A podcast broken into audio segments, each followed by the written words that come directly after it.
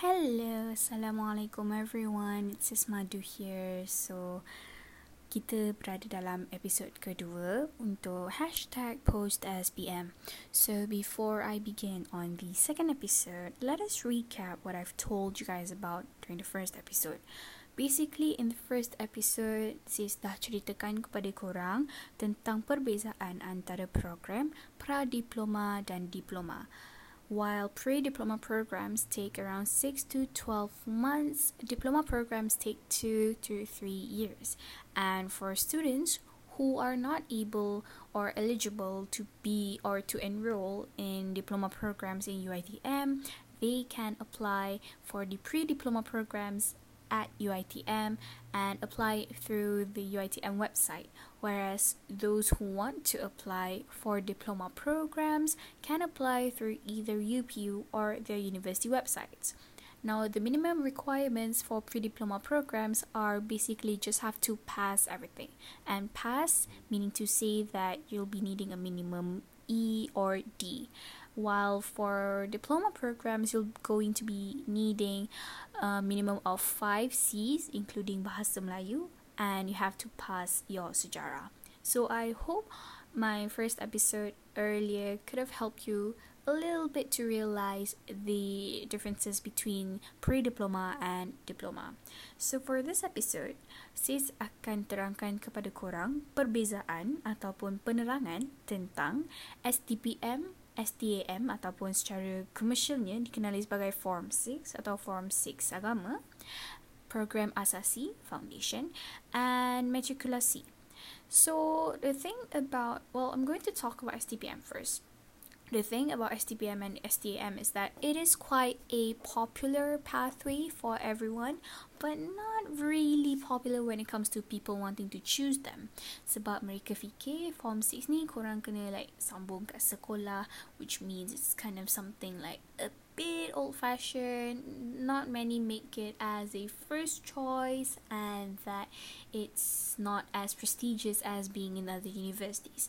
This is what I personally hear from other post-S P M students during last few batches. But I think the perspective or the perception about Form six programs have changed now. Okay, so to describe about S T P M atau S T A M ni, dia berada di dalam suasana sekolah. But in Malaysia, dah memang ada beberapa college tingkatan enam yang telah pun ditubuhkan. And memang suasananya macam asrama college biasalah. And for S P, S T P M and S T A M, uh, ia tidak mempunyai tajaan pelajaran. As in, there is no scholarship or funds provided untuk membantu membiayai pengajian di peringkat S T P M atau S T A M. Why? Because the fees are the cheapest. Okay, yuran dia memang paling murah berbanding dengan kalau korang ambil pre-dip or diploma or foundation and et cetera. Tapi walaupun dia berada dalam suasana sekolah, ia juga turut mengamalkan ataupun menerapkan sistem semester dan C G P A. So, it doesn't mean that, um, well, although grading sama juga, eighty to one hundred is considered A and et cetera. Tapi dia ikut pointer. Kalau most of your subjects A, dapatlah four flat atau dekan or like you know top top grades lah et cetera.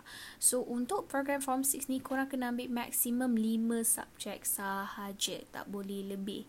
And there's no internship uh, needed for the Form six program. And the special thing about S T P M atau S T A M ni ialah sijil diiktiraf satu dunia. Did you know that this certificate is deemed to be the world's hardest qualification? Ha, maksudnya ia adalah antara exam yang paling susah di dunia. Jadi mereka yang ambil S T P M ni memang one of a kind lah gitu. Okay, so untuk S T P M adalah dalam tempoh tiga semester, basically one to one point five years. And the minimum or the general requirement untuk korang apply for S T P M and S T A M is you have to pass your S P M with at least a credit untuk Bahasa Melayu. So macam kalau subjek lain rasa macam flop sikit, tapi Bahasa Melayu uh, at least credit dah boleh apply untuk S T P M. And there are three different streams for S T P M, which is science, uh, kemanusiaan, and S T A M agama. So untuk jurusan sains, um, typically like it's really, I mean I've been in science stream before for a while, for like two weeks, three weeks macam tu, and I have to say it's quite as tough as when you're when you're in foundation. So memang bukan kaleng-kaleng lah macam tu, okay. So institusi yang menawarkan program S T P M dan S T A M adalah sekolah menengah harian, sekolah menengah agama dan sekolah berasrama penuh kisas.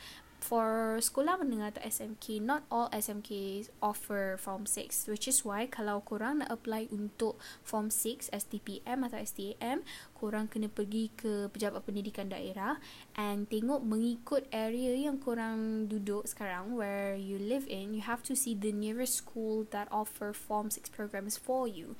Like for K L, not many schools offer Form six programs except for, I'm not sure, was it V I, and you also have S M K Hulu Kelang, and um, kalau Gombak area you have S M K Gombak Setia and et cetera. So sama juga dengan tak, tak semua sekolah menengah agama menawarkan S T A M ataupun um, S, apa tu, Sijil Tinggi Agama Malaysia. And untuk S T A M juga boleh ambil uh, S T A M dekat S B P Kisas. So untuk memohon program Form six dan uh, S T P M dan S T A M ni boleh melalui laman web Kementerian Pendidikan Malaysia ataupun secara walk-in di office Jabat uh, J P N or P P D Negeri District. So macam yang kat K L, we have P P D Pudu, we have um, Bangsa, kita ada P P D Gombak, daerah Gombak semua tu. So boleh tanya kepada cikgu-cikgu korang P P D yang terdekat untuk korang apply program Form six. Alright, so far so good. Okay, so next is Foundation Program, Program Asasi. So program asasi pun uh, antara pilihan yang popular but more common among those who want to take up law, medic, engineering and architecture. Sebab memang uh, dia basically for these main courses, especially the first three that I mentioned, which is engineering and um, medic and law, memang most of the time uh, ambil asasi lah. Although engineering memang provided diploma and asasi, but whatever. So untuk program asasi, uh, program asasi uh, turut di, macam diploma tadi ditawarkan di I P T A, Public Universities, I P M A, I P M A ataupun institusi, institusi pengajian mara, dan juga I P T S or Private Universities. So kalau korang nampak nama program macam Foundation in Sciences, Foundation in Law, itu adalah program asasi. So sama juga, ia turut uh, menerapkan sistem semester dan C G P A. Uh, and bantuan pelajaran disediakan, especially for I P T A and I P M A. So bantuan pelajaran disediakan maksudnya, this is based on my experience because I'm from I'm an I P T A foundation student, which is I took foundation in I I U M. So um, from my experience, because I was enrolled in C F S I I A M, Center for Foundation Studies ataupun Pusat Asasi U I A M, disebabkan I dalam golongan B empat puluh, I dapat bantuan untuk bantuan asasi lah, something like that, bantuan asasi um, pelajar, something like that. So how it works is that every semester, bukan every month eh, every semester, um, Kementerian ke Kerajaan, I don't know how to correctly say the name of the stakeholder, but you'll be given uh, some sort of allowance, um, around what, nine hundred to one thousand per semester, long semester. Um, yuran uh, yuran tuition semua memang dah sed, dah siap dibayar, cuma you have to only pay the registration fees upon your registration lah. So macam yuran tuition, yuran hostel semua memang telah pun dibayar. Ini adalah untuk asasi di peringkat uh, untuk public universities dan juga I P M A sahaja. Uh, untuk private usually they depend, rely more on scholarships and you have to still use P T P T N to pay. So untuk asasi, unlike diploma, they don't have practical atau internship. Memang asasi ni sebab tempoh dia satu tahun sahaja atau satu perpuluhan lima tahun, satu setengah tahun. So there is no internship training required. And right after dah habis asasi, kena terus masuk degree. So basically C J peringkat asasi ni tak valid lah kalau macam korang nak stop sampai asasi je, lepas tu nak kerja, dia tak boleh. It's not like diploma. Like kalau diploma, habis diploma je dah terus boleh kerja. Tapi untuk asasi and untuk S T P M juga, after dah habis dua-dua program ni, you have to start to your degree terus. Sebab di sijil degree sahajalah yang akan valid untuk korang minta kerja. Um, not talking about, you know, part-time jobs. I'm talking about full-time jobs with uh, Perkesu benefits and et cetera. Okay, so antara syarat um, untuk foundation programs is that you have to pass your S P M with five credits termasuk B M and dulu sejarah. General requirements untuk program asasi adalah lebih kurang macam program diploma, but there is a difference. Um, what we commonly know or what is commonly known for people who want to apply foundation is that your results have to be quite, kita kata, tip-top or like really, really, really acceptable, as in macam Uh, usually yang top scorers or like up to six A's sahaja yang boleh dapat uh, asasi. I, luckily, I dapat masuk asasi U I A M because I got like five A's, and tu pun I kena buat rayuan pakai sijil-sijil penglibatan dalam debat lah, because U I A kan wanted oratory center tu berkembang lah, macam tu kononnya I akan contribute lah, but ha, uh, macam tu lah. So institusi yang menawarkan program asasi adalah I P T A, I P M A dan I P T S. And untuk apply program asasi sama juga, boleh melalui laman web U P U yang akan dibuka pada tahun hadapan, dan juga boleh melalui website I P T itu sendiri ataupun walk-in. Tapi walk-in ni adalah bergantung kepada beberapa keadaan tertentu. Contohnya macam kalau you apply for this particular foundation program tapi tak dapat, what you can do untuk ikhtiarkan adalah pergi ke admissions division of that university, minta borang ataupun tahu ketahui prosedur yang diperlukan untuk memohon secara terus ataupun secara direct kepada pusat asasi universiti tersebut. So antara I P T A yang menawarkan program asasi tak banyak kat Malaysia ni sebenarnya. So yang ada, as far as I can remember, U M, U K M, Asasi Pintar. Uh, we also have U I T M. Yes, kita ada pusat asasi yang berpusat dekat Dengkil. Um, and we also have U I A M, quite famous for its foundation programs yang pelbagai. We also have U S I M ataupun University Sains Islam Malaysia. Uh, tapi diorang tak panggil asasi lah, diorang panggil tamhidi. And we also have other sciences universities like U U M, U S M and UNIMAS. Yes. So kalau nak tahu lebih lanjut tentang program asasi yang ada di Malaysia ni, korang boleh Google program asasi uh, I P T A di Malaysia. So there's one thing about foundation program that I wanted to talk about, which is particularly program asasi Sains Pertanian U B M atau ASPER. So why do I want to mention about this? It's because that prior to listening or like hearing the title Asasi Sains Pertanian, people think uh, that when you take this or when you enroll yourself in this course, um, you're going to be a farmer sebab ada pertanian. Ha, ini adalah antara mitos yang perlu untuk kita betulkan di sini. Walaupun anda ambil as- asasi sains pertanian, dia sama macam ambil asasi sains lain. Okay, it's just that ada tambahan subjek pertanian.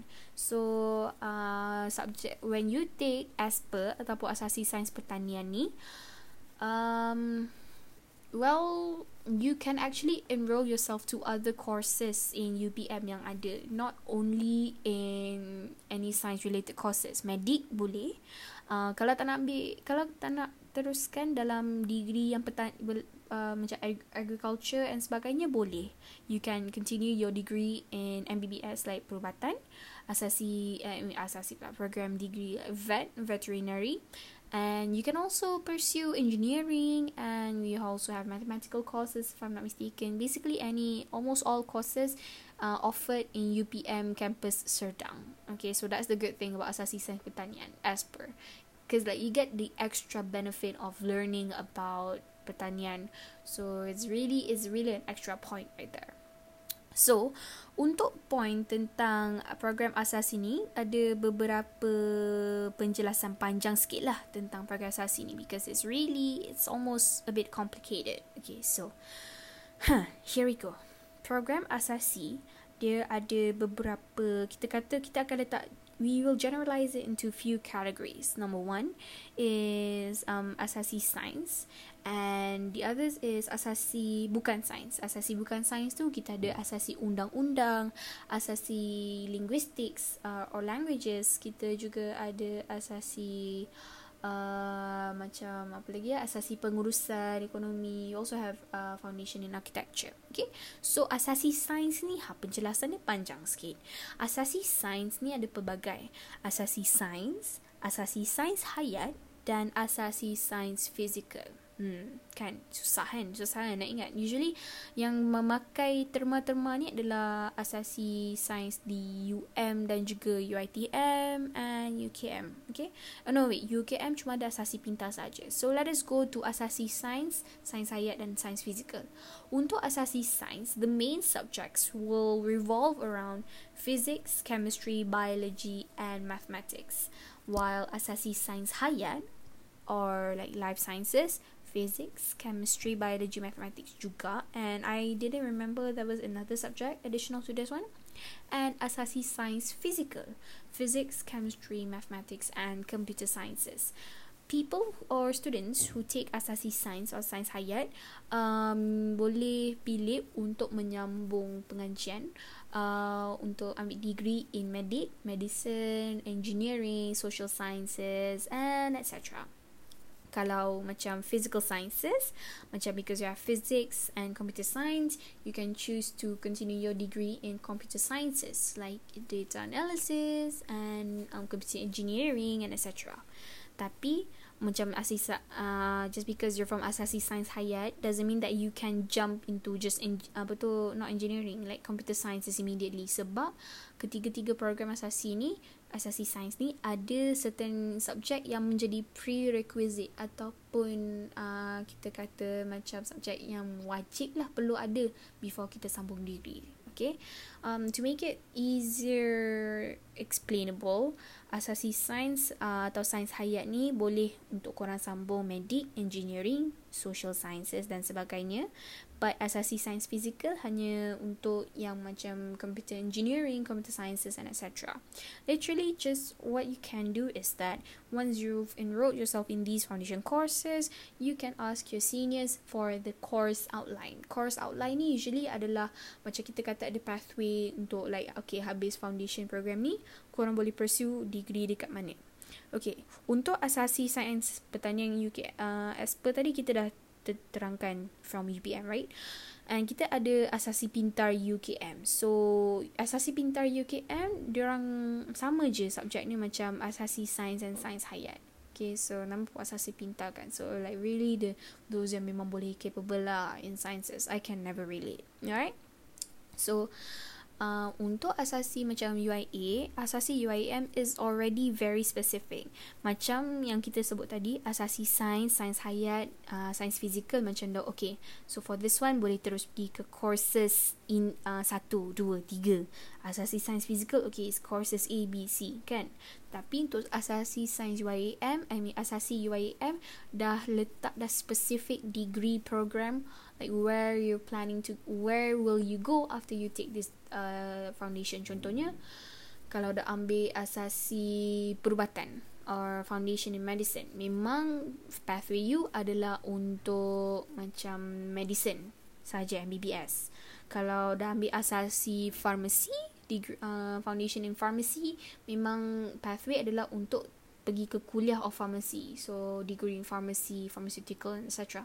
Kalau you ambil foundation in allied health sciences, memang uh, dah set lah you akan pergi ke kuliah of dentistry if I'm not mistaken, or biomedical sciences and et cetera. So memang kita ada guideline dia lah, tapi asasi asasi U I A M lebih spesifik. Kalau macam dah ambil foundation in law, memang degree korang untuk law. Kalau dah nak ambil degree in economics, you can have foundation in economics and management sciences and et cetera. That's why U I A M's uh, foundation programs are widely famous alongside U M and U I T M punya foundation programs. Also, what you need to know about these foundation program, okay, ni adalah perkara satu lagi yang korang kena take note.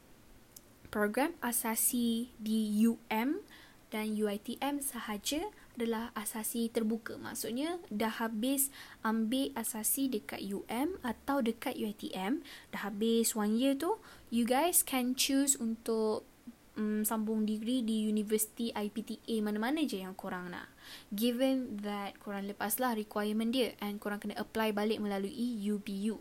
But kalau macam asasi di universiti lain, U K M, U P M, U I A M, U S I M or U U M, semua tu korang tak boleh pilih untuk pergi ke universiti lain. This is a common question that was always received by us, as in, sis, kalau saya nak buat asasi dekat U I A tapi saya nak sambung degree dekat universiti lain, boleh ke? Jawapannya tidak. Tapi kalau korang tanya, sis, saya ambil program asasi dekat U M, boleh ke saya nak sambung di U K M contohnya? Boleh. Dengan syarat korang kena fulfill requirement and korang kena apply melalui U P U.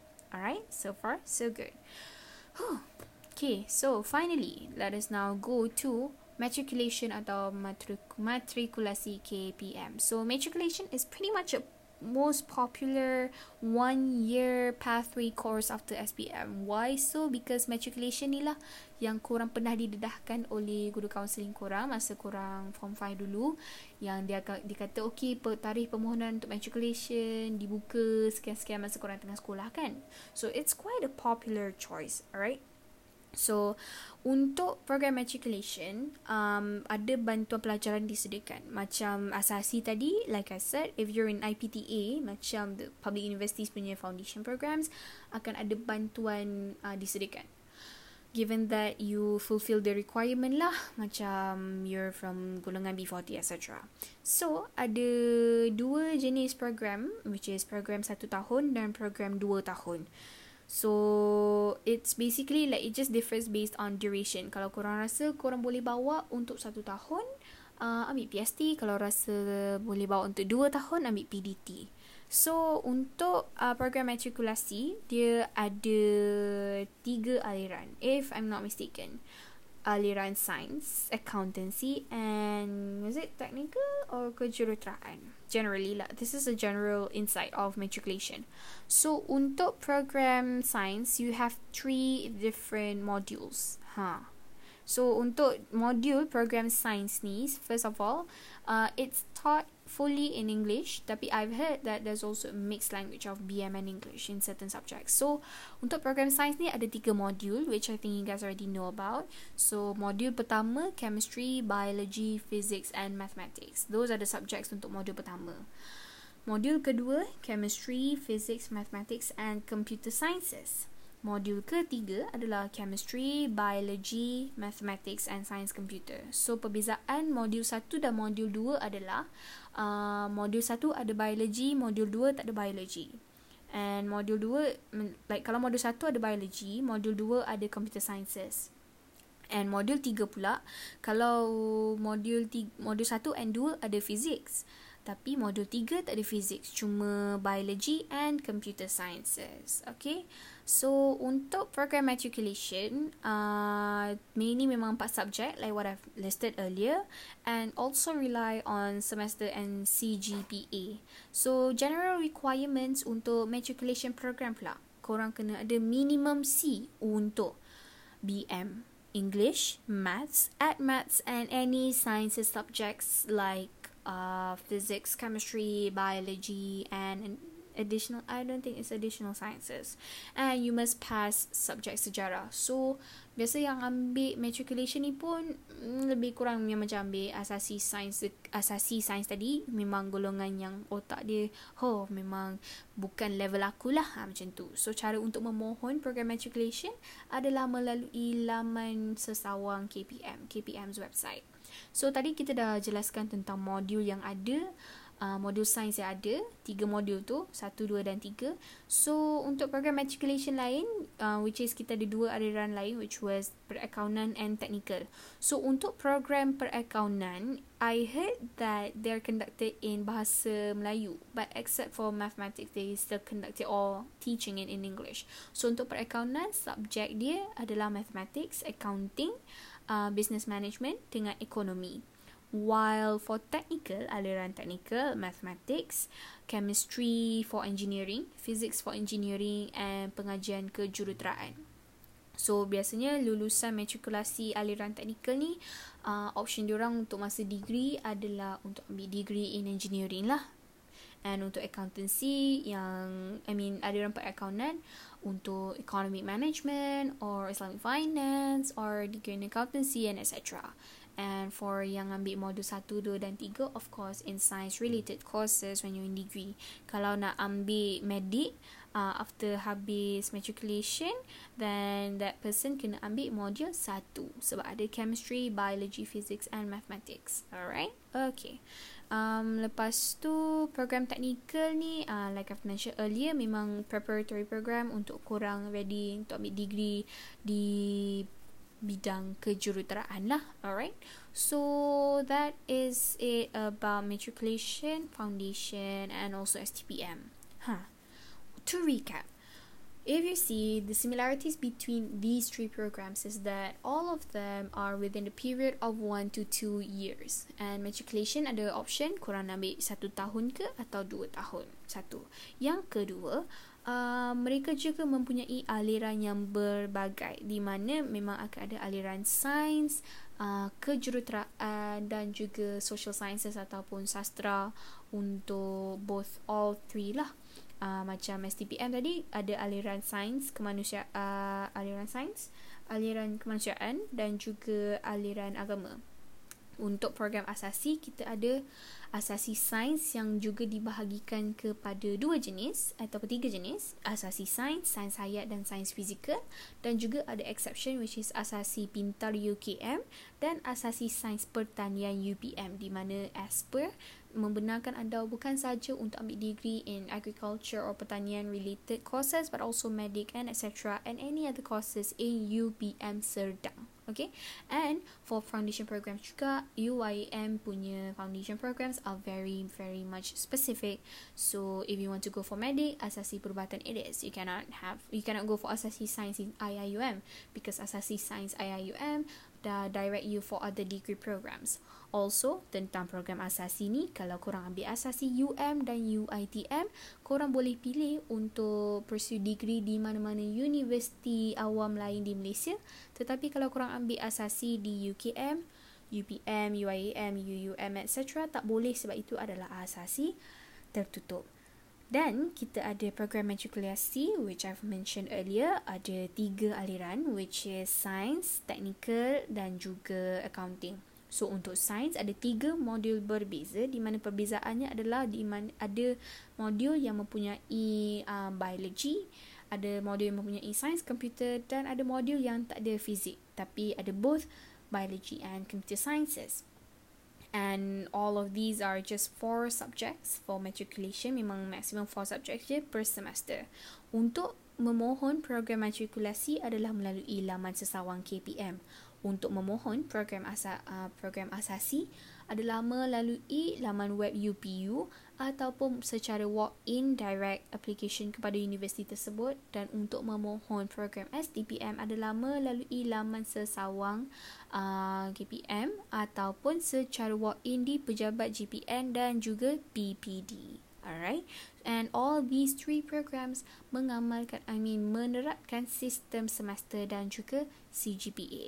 And when finally, ha, finally, all these three programs adalah untuk menyiapkan anda masuk terus ke program degree. That means after you've completed all these three, Um, the certification is not valid for you guys to apply for permanent jobs outside yang memerlukan biasanya requirement diploma atau degree sahaja.